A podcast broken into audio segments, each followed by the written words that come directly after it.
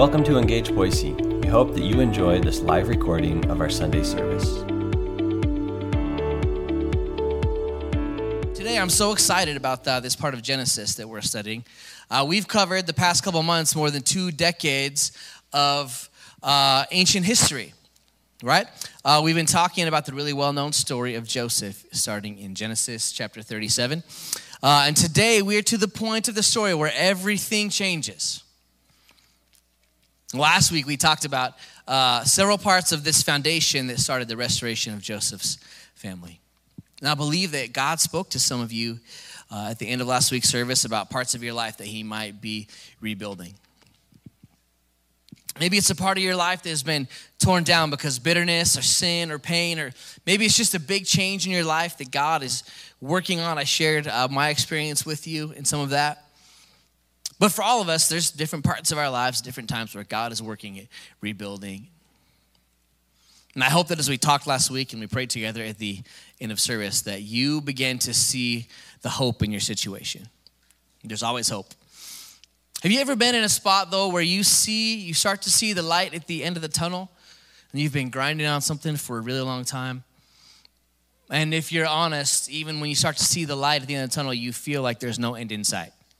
Ever been in one of those deals before?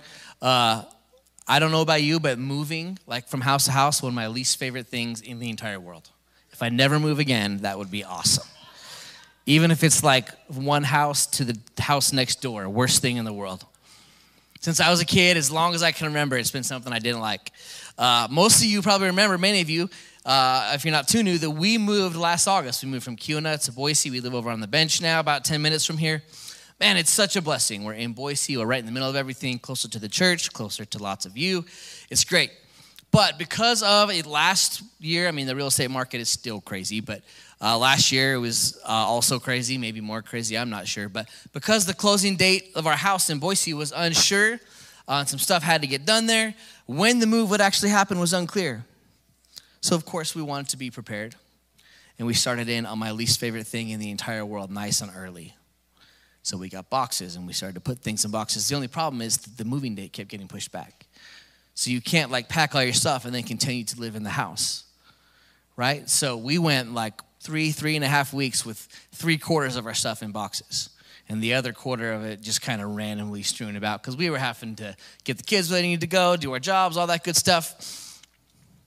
And therefore, my least favorite thing in the world, it seemed like it was never going to end. Once we got everything into the new house, I, uh, every time we got our stuff in there, I thought, okay, this is going to be my last trip out to the old one. It's about 30 minutes, you know. This is going to be my last trip out. And then every night there would be something else. Have to go out there and do another project, bring another thing, take another thing to the junkyard. We're getting everyone settled uh, in Boise at the, uh, the new school and new sports and getting used to the drives and everything. And every night I would be driving back from Kuna. I'm talking late, 11:30 midnight. I'd be driving back from Kuna thinking maybe – just maybe this is going to be the last trip. But most of the time, something deep inside me knew something else was going to come up. There was going to be a thing, a wasp's nest that needed to be knocked down or something, you know. It seemed destined to be never, ever ending.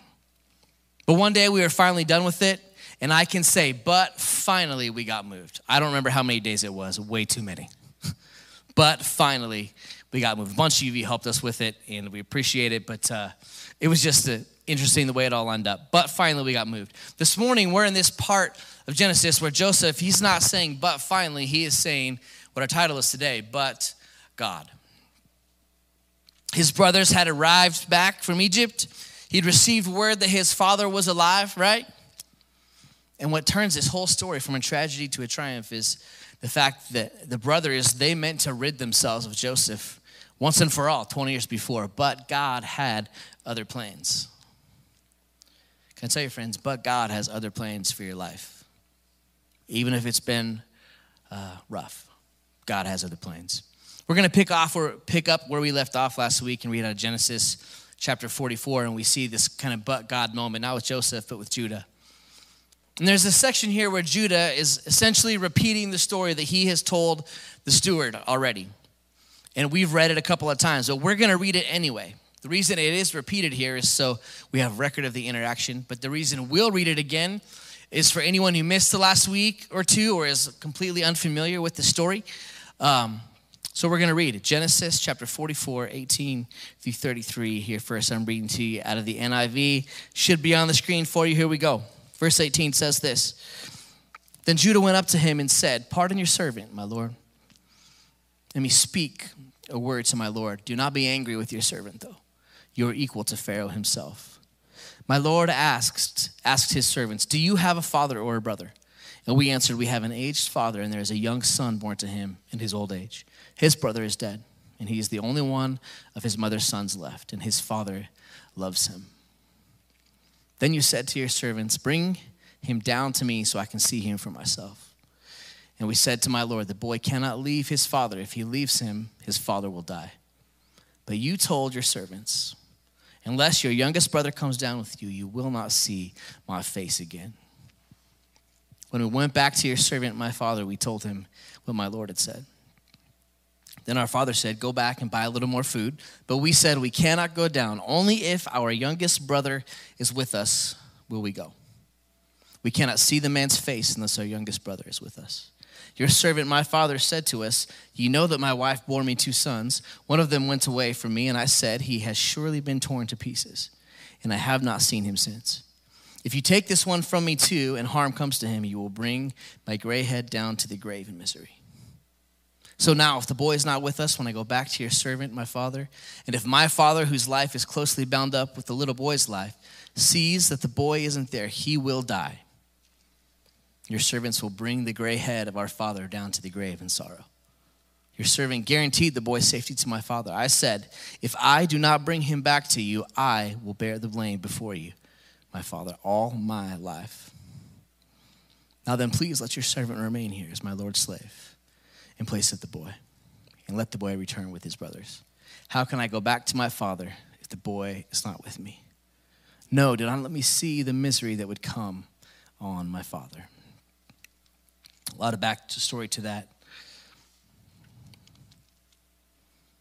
Friends, it might seem like a person or relationship is beyond saving, but God makes a heart soft. God makes a hard heart soft. We've mentioned this idea quite a bit over the past several weeks, and that is that God can restore families. If your family is broken, your heart is broken, God can restore it.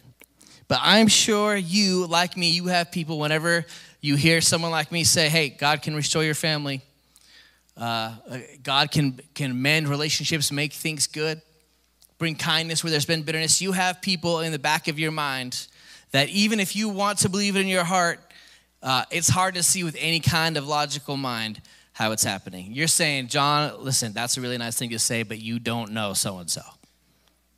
Maybe you are so and so. Maybe you're the person. You've heard the phrase, I'm sure, right? A leopard doesn't change his spots. Well, I believe this passage gives you and I hope that our family members can change, that we can change. Maybe for some of us here who may have regret for hurting someone years or decades ago, God wants you to know today that there is hope.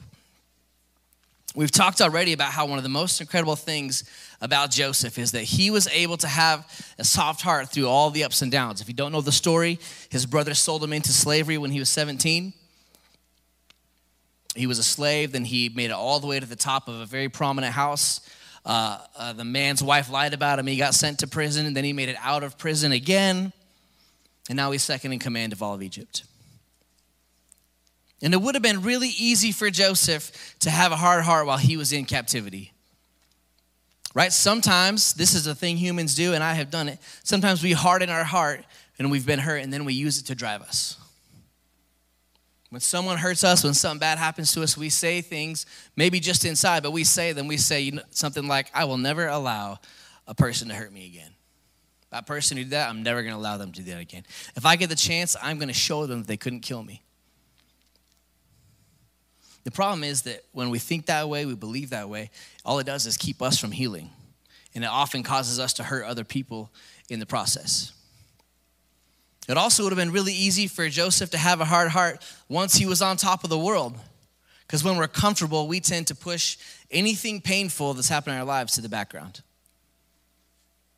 And then our heart begins to harden and we don't even realize it's happening. and believe that because of Joseph's devotion to and reliance upon God, he has been able to avoid the hardening of his heart. We've seen it throughout the story.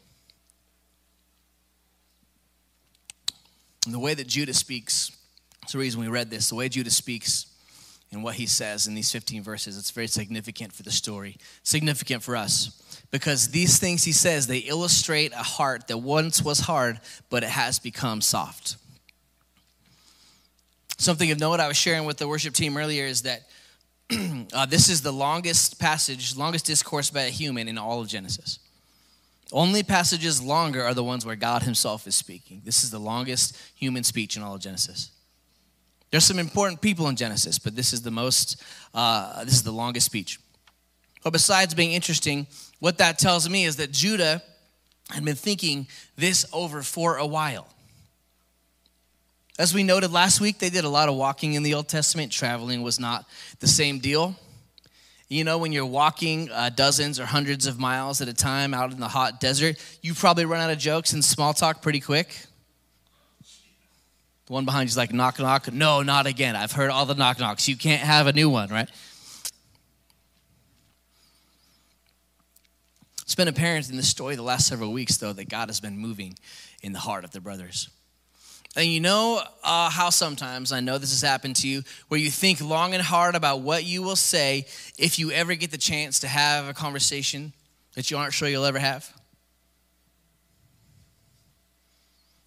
Sometimes those conversations, they occur by chance, but God is probably bringing them to pass and sometimes we have to go make them happen. I can tell you in the past couple years, I've had uh, two uh, conversations like these. One came up perfectly right at the at the exact moment, and I was so grateful to have it because I knew it needed to happen, but I didn't know how I was going to make it happen.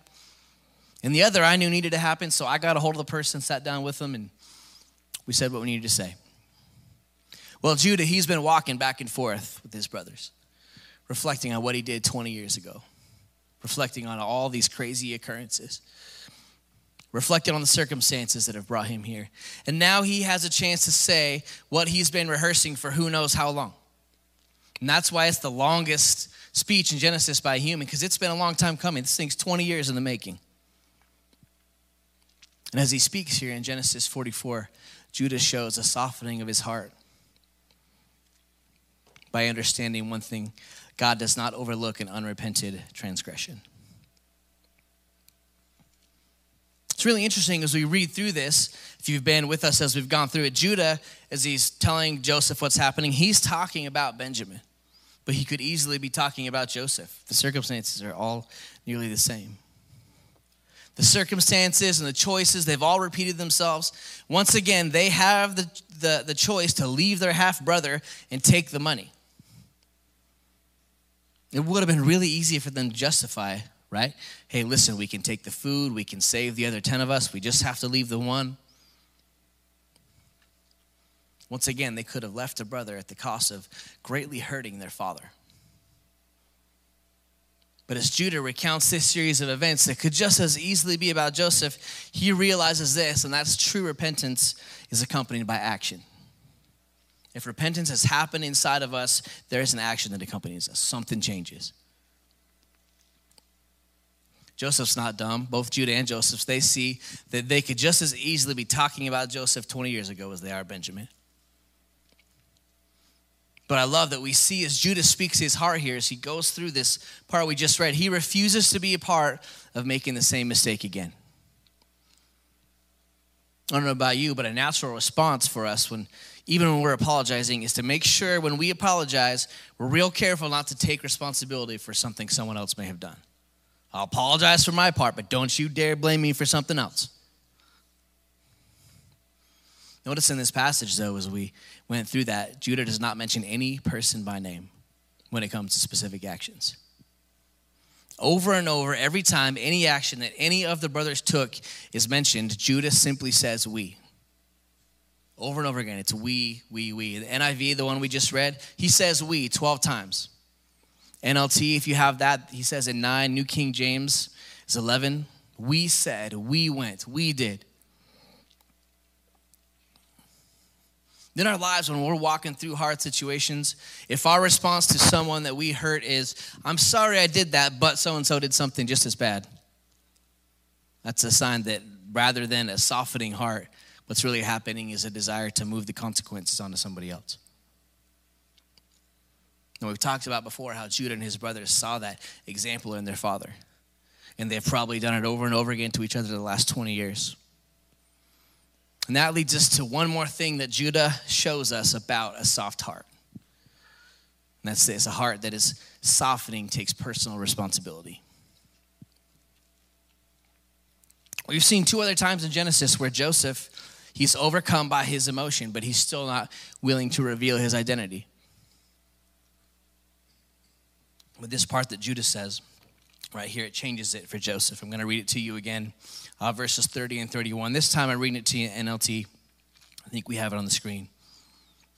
Judah says this, and now, my Lord, I cannot go back to my father without the boy.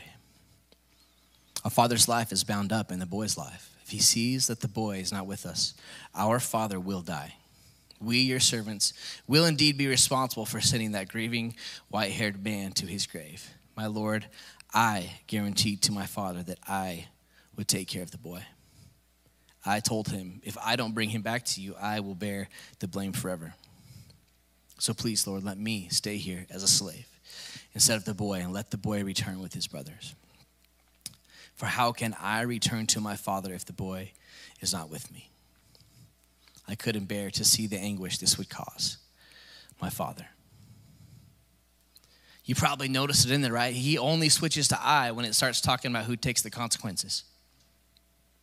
When it comes to who is going to pay the piper, who is going to bear the consequences, he starts saying I and me. The reason this holds so much power to Joseph, so much power in the story, and I believe it's so meaningful to us sitting here today, is because of what Judah said several chapters ago, 20 years ago in the timeline, in Genesis 37 26. This is not long after they had labeled Joseph the dreamer. But 20 years prior to this moment, listen to this Genesis 37 23 through 27. So when Joseph arrived, his brothers ripped off the beautiful robe he was wearing. Then they grabbed him and threw him into the cistern. Now the cistern was empty, there was no water in it. Then, just as they were sitting down to eat, they looked up and saw a caravan of camels in the distance coming toward them. It was a group of Ishmaelite traders taking a load of gum balm and aromatic resin from Gilead down to Egypt. Judah said to his brothers, What will we gain by killing our brother? We'd have to cover up the crime. Instead of hurting him, let's sell him to those Ishmaelite traders. 20 years earlier, they were glad to be rid of him for a little bit of silver. But you see who the one that made the decision was? It was Judah.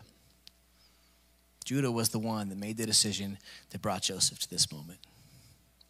And here Judah is before him, not knowing that he's Joseph, insisting that if anyone paid the price, that it was going to have to be him.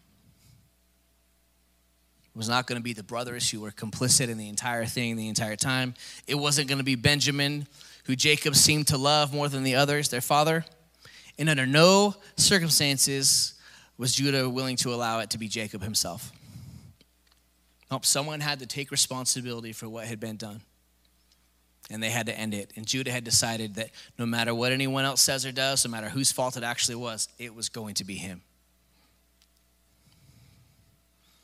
You see, friends, us humans can do and say some awful things to each other, but a softening heart takes responsibility. If you're like me, you see yourself or your family in this, there has only been blame. Just know God can make a hard heart soft. It's proof right here in this passage. No, we're reading a lot of scripture today, but let's read together this morning our final passage for today uh, Genesis 45, uh, 1 through 14. It's the part we've been waiting for. Joseph makes himself known, my Bible says. Then Joseph could no longer control himself before all his attendants, and he cried out, Have everyone leave my presence. So there was no one with Joseph when he made himself known to his brothers. And he wept so loudly that the Egyptians heard him, and Pharaoh's household heard about it. Joseph said to his brothers, I am Joseph. Is my father still living? But his brothers were not able to answer him because they were terrified at his presence.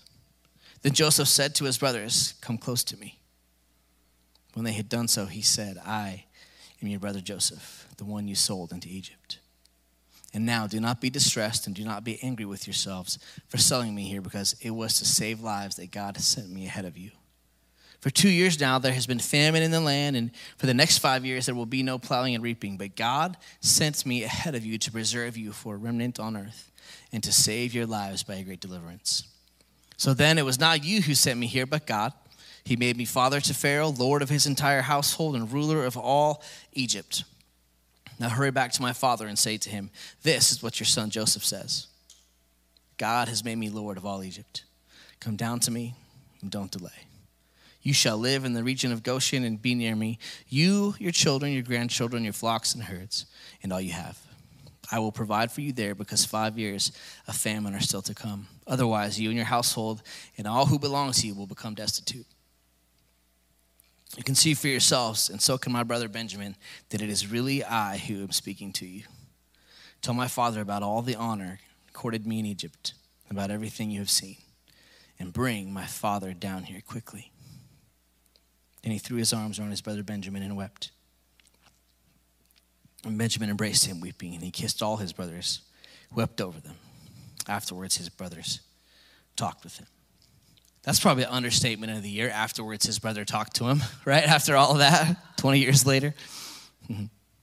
It might seem like all hope is lost, but God makes all things work together for the good of those who serve him. All those who've been serving the Lord longer than I've been alive would say a hearty amen to that. That's because uh, th- that phrase might sound familiar to you, and that's because centuries later, Paul would write it down in Romans 8 28. And we know that in all things, God works for the good of those who love him, who have been called according to his purpose. Might have been written much later, but I'd submit to you that it's never as true as it is right here in Genesis chapter 45. Joseph, once again, this is time number three that he knows his emotions going to overwhelm him. Verse 2 that we just read, it tells us he, he sent everyone from the room except his brothers. And remember that Joseph had been speaking to them through an interpreter to this point to keep his identity hidden. So imagine the shock of the 11 brothers when the interpreter leaves the room and they hear the Egyptian ruler switch to perfect Hebrew without missing a beat. And then we see the sign that true healing has begun to take place. Because you see, when healing happens, when true healing happens, we begin to identify with those we've hurt. We see here in what we just read that Joseph is able to say what he's probably longed to say this entire time. He saw his brothers and he wanted to tell them who he was. Up till now, though, when speaking of Jacob to his brothers, he has called him your father. But now, Joseph has identified himself as one of them, right? He says, uh, verse 3, Joseph said to his brothers, I am Joseph. Is my father still living? It's the first time he's been able to say to the rest of his family, My father. And so shocked are the other 11 brothers, I probably would have been as well, that they never actually do answer the question in this passage. And just when all of them had to have been attempting to come up with some kind of plausible explanation, I was thinking about this if it was my sons, if they were two of the brothers, John would have been trying to come up with something logical. Luke would have been like, it's a ghost, it has to be a ghost.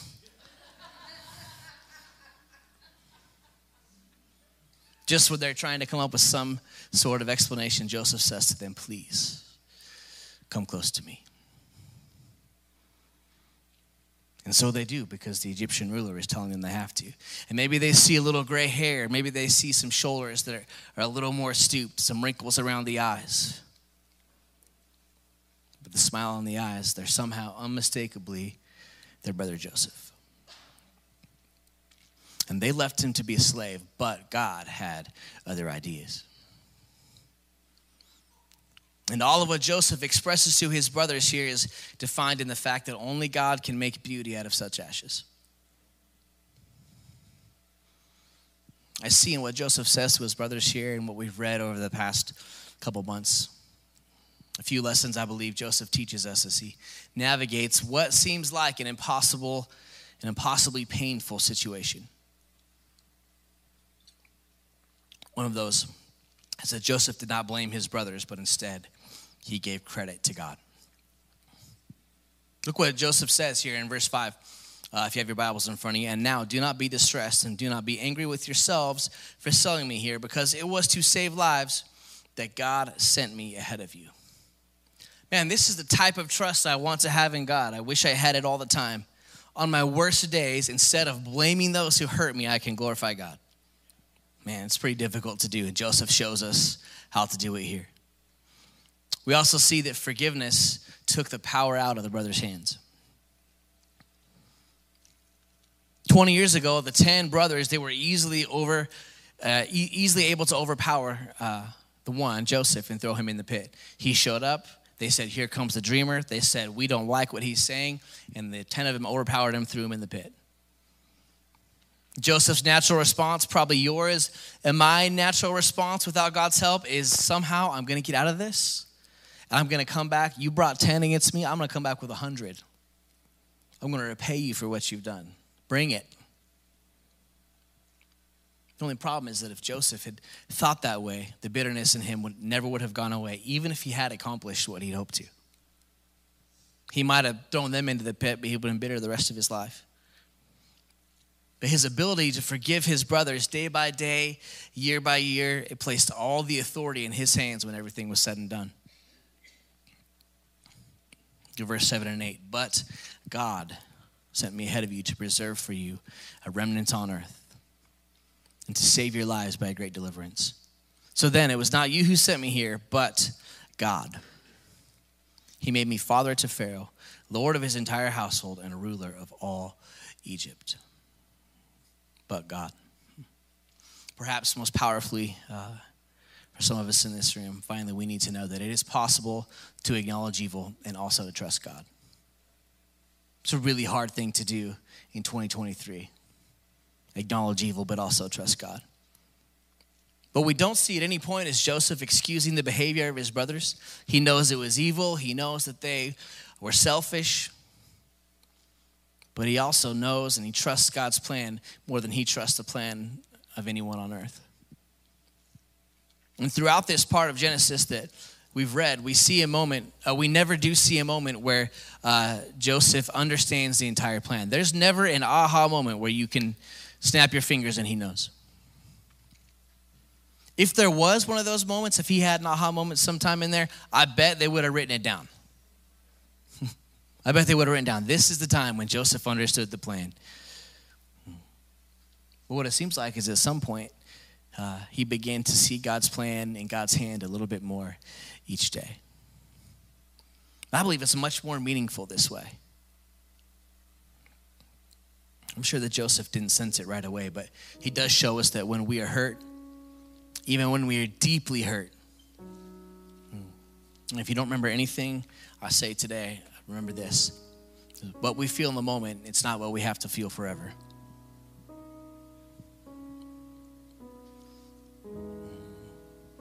The broken heart and the broken family and the broken life, it brings emotion and it brings pain, but uh, God brings healing and we don't have to feel it forever. We can give those feelings and broken hearts to God because He sent His Son Jesus.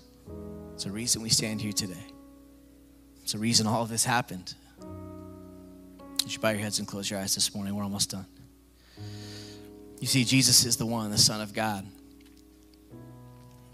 He's the one who comes to make all things new, as it says in Revelation 21. And there's two final aspects of the passage. Just reflect on it for a moment. He throws his arms around his brothers. And then he says, Go tell dad. Go tell dad I'm alive. And the reconciliation that's been decades in the making, uh, it's finally begun. But God, friends, the brothers, they may have meant to send their brother somewhere he'd never be found. As we read forward in Genesis, we're going to see the enemy had a plan to keep God's people from being established, but God turns a hard heart soft. But God makes all things work together for the good of those who serve Him. What we need to know as humans on earth in 2023 is, but God is a God of restoration. And this morning, friends, if you're here today, we've mentioned this a lot over the past several weeks. Your family is splintered by half truths, outright lies, broken relationships. You can take heart that the enemy might mean all of that for harm, and he might mean for that to never change, but God is good and he restores. We're going to pray together here in a moment, but just sense God speaking. Uh, so I'm going to just let him do that for a moment.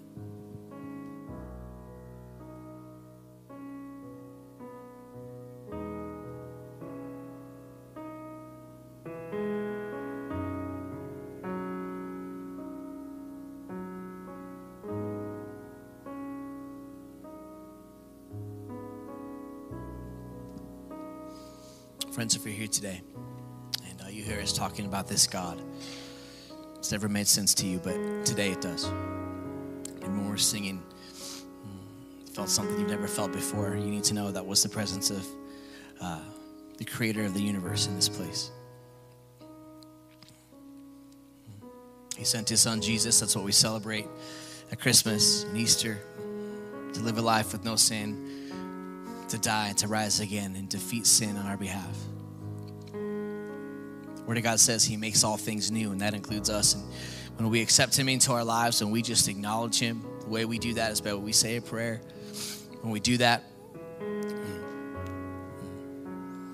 He renews our heart, forgives our sin, gives us eternal life. Friends, if we're here today, our heads are bowed, um, and you hear me talking about God and Jesus, and you it's all new to you, I'm not asking you to join a church or anything like that. But if you're here and you need uh, God to rescue you, you need Jesus in your heart, uh, would you just raise your hand across this place so we can know to pray together? Hmm.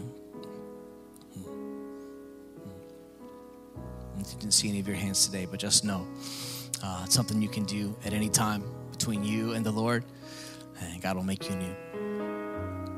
Uh, more than that,